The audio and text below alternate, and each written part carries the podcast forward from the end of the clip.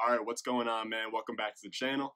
I'm Ron, and today we're getting into some late round breakout tight ends, man. The George Kittles of tomorrow, if you will. Now, I'm not going to waste your time. I'm not going to waste my time. Let's just get straight into it, man. Let's go.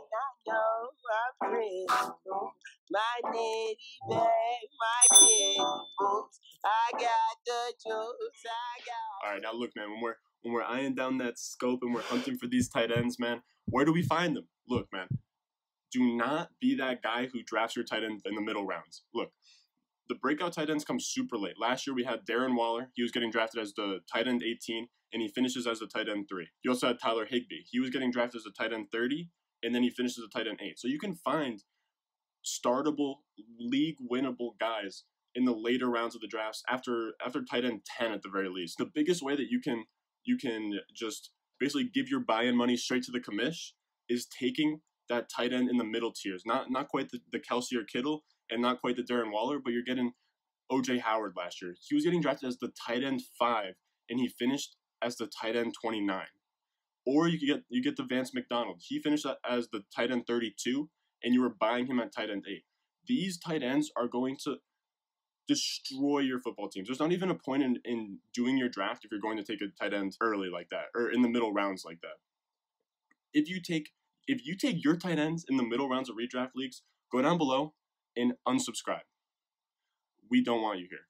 But if you want to win your draft, you want to make money, then go down below, hit the subscribe button, and I'll tell you how to win these leagues, how to get these tight ends late. And that's all in my draft guide, man.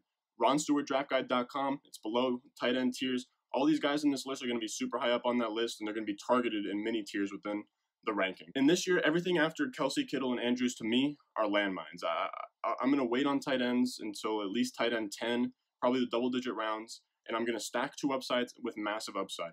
This is how last year I went with Darren Waller and Chris Herndon. Now, look, Chris Herndon didn't work out. They can't all work out. Darren Waller was fine. And then the year before that, I, I was drafting George Kittle and David Njoku. And Njoku didn't work out, but Kittle was a stud. So I'm telling you, the hit rate on these tight ends is super high if you if you grab the right ones. And if you miss on both, there's going to be a startable tight end you can find on the waiver wire. And that was shown last year with the guys like uh, Will Dissly, Tyler Higbee was uh, picked up off waivers late in the year. So these are guys that you can find on the waiver wire. There's no reason to draft an OJ Howard or Vance McDonald type player in redraft this year. Now, guys that that could be considered in that tier would be guys like Tyler Higbee this this year. Tyler Higbee. You got guys like um, like Austin Hooper. Those are guys I just don't even want to to throw a dart on. I'll wait till later on. All right, man. First up, we got Mike Gesicki. He's going off the board at the 1102 as a tight end 14. So extremely affordable. And I'm telling you that that is straight robbery, bro. He's the perfect tight end candidate, and it's due to his crazy athleticism. He, he looks like one of those Penn State boys. I'm telling you, at Penn State, they got some kind of factory in that gym that's just pumping out crazy athletes like a Captain America movie, bro. You got Saquon Barkley. There's there's crazy safeties coming out of there. I think his name's Troy Apke. These boys are going to produce for us in fantasy. Look at Mike Gesicki's player profiler page. If you want to talk about bars, 95th percentile and above across every workout metric. He ran a 4 5. His catch radius is, is 100th percentile. He's 6'6, 247. The guy is a certified beauty. That is everything you want in a tight end. He has 97th percentile SPARQ-x score, which is uh, a composite of all his workout metrics, and he's best comparable to Vernon Davis, who is probably one of the greatest deep threat tight ends of all time. Mike Gesicki didn't do much in his first year, but that's that's expected with tight ends. It, it takes time for tight ends to develop. Guys like George Kittle, Kelce, they don't come into their own until their second, third, fourth years in the league. So that's not a red flag at all. Or you can even look at Darren Waller. Darren Waller, I think what like six years of, of suspensions, whatever, uh, all kinds of problems transitioning from wide receiver to tight end, and then he he eventually broke out. These tight ends they take time, man. Gesicki is going to be on a similar trajectory to those guys at the top tier after having zero touchdowns in his first year and then almost and then having a semi breakout in his second year. Now, you look at Mike Gesicki's 2019 uh, statistics, he commanded the seventh most targets among tight ends despite only being on the field for 69% of plays.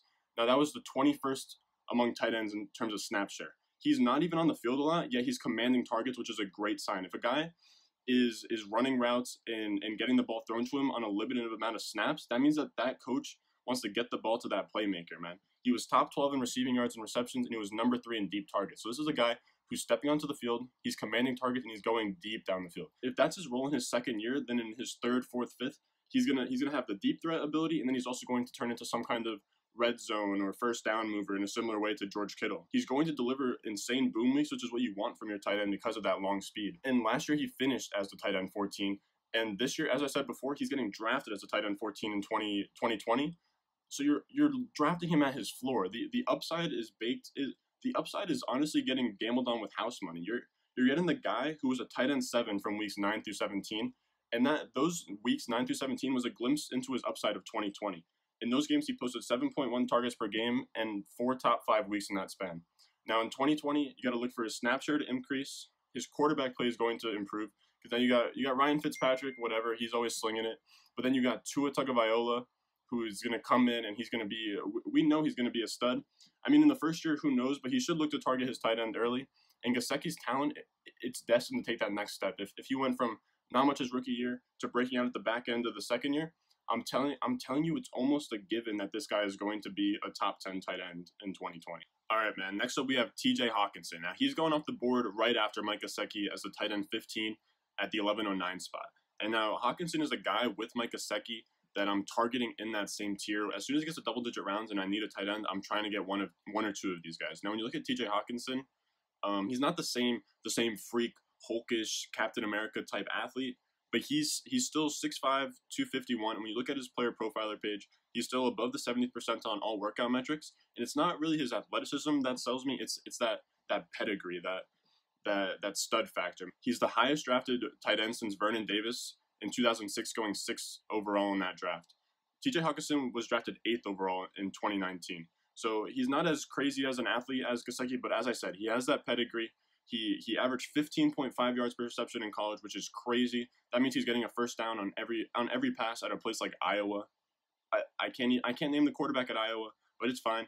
And on top of that, I can name the second tight end at Iowa. That was Noah Fant, a guy that we know is a, is a stud on a similar trajectory as Gesicki and, and Hockenson. But Hockenson outproduced Noah Fant. Noah Fant didn't get drafted in the NFL draft until the second round. So TJ Hockenson was clearly the stud in that offense, and he's he's going to produce even with the talent around him. He's going to be the third option in this Lions offense, and you saw that last year at an early point in the season.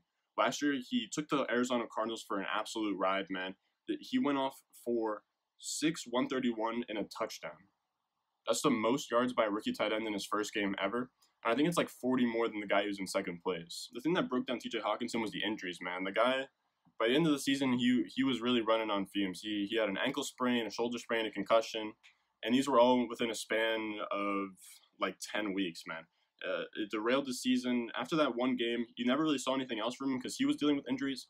And you had Matthew Stafford, who also had an injury that costed him the season. So he didn't do much in his first year, but that's expected from tight ends. As, as I said, it's going to be a theme in this video. The tight ends in their first and second years, you, you can't have inc- uh, crazy ex- expectations for them. When you look at TJ Hockenson, yes, it's only going to be a second season in 2020, but as I said, he has that pedigree. He, he's going to come in, he's not a raw prospect. He has a refined route tree. He's a stud tight end.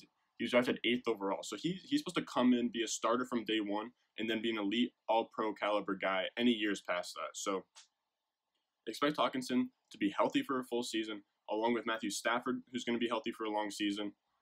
And then you have Stafford, who was on pace for 4,998 yards and 38 touchdowns in 2019 before getting injured. So uh, now hold on, we're not gonna we're not gonna assume that he's gonna throw for 5,040 touchdowns. But let's say he throws for for 4,030.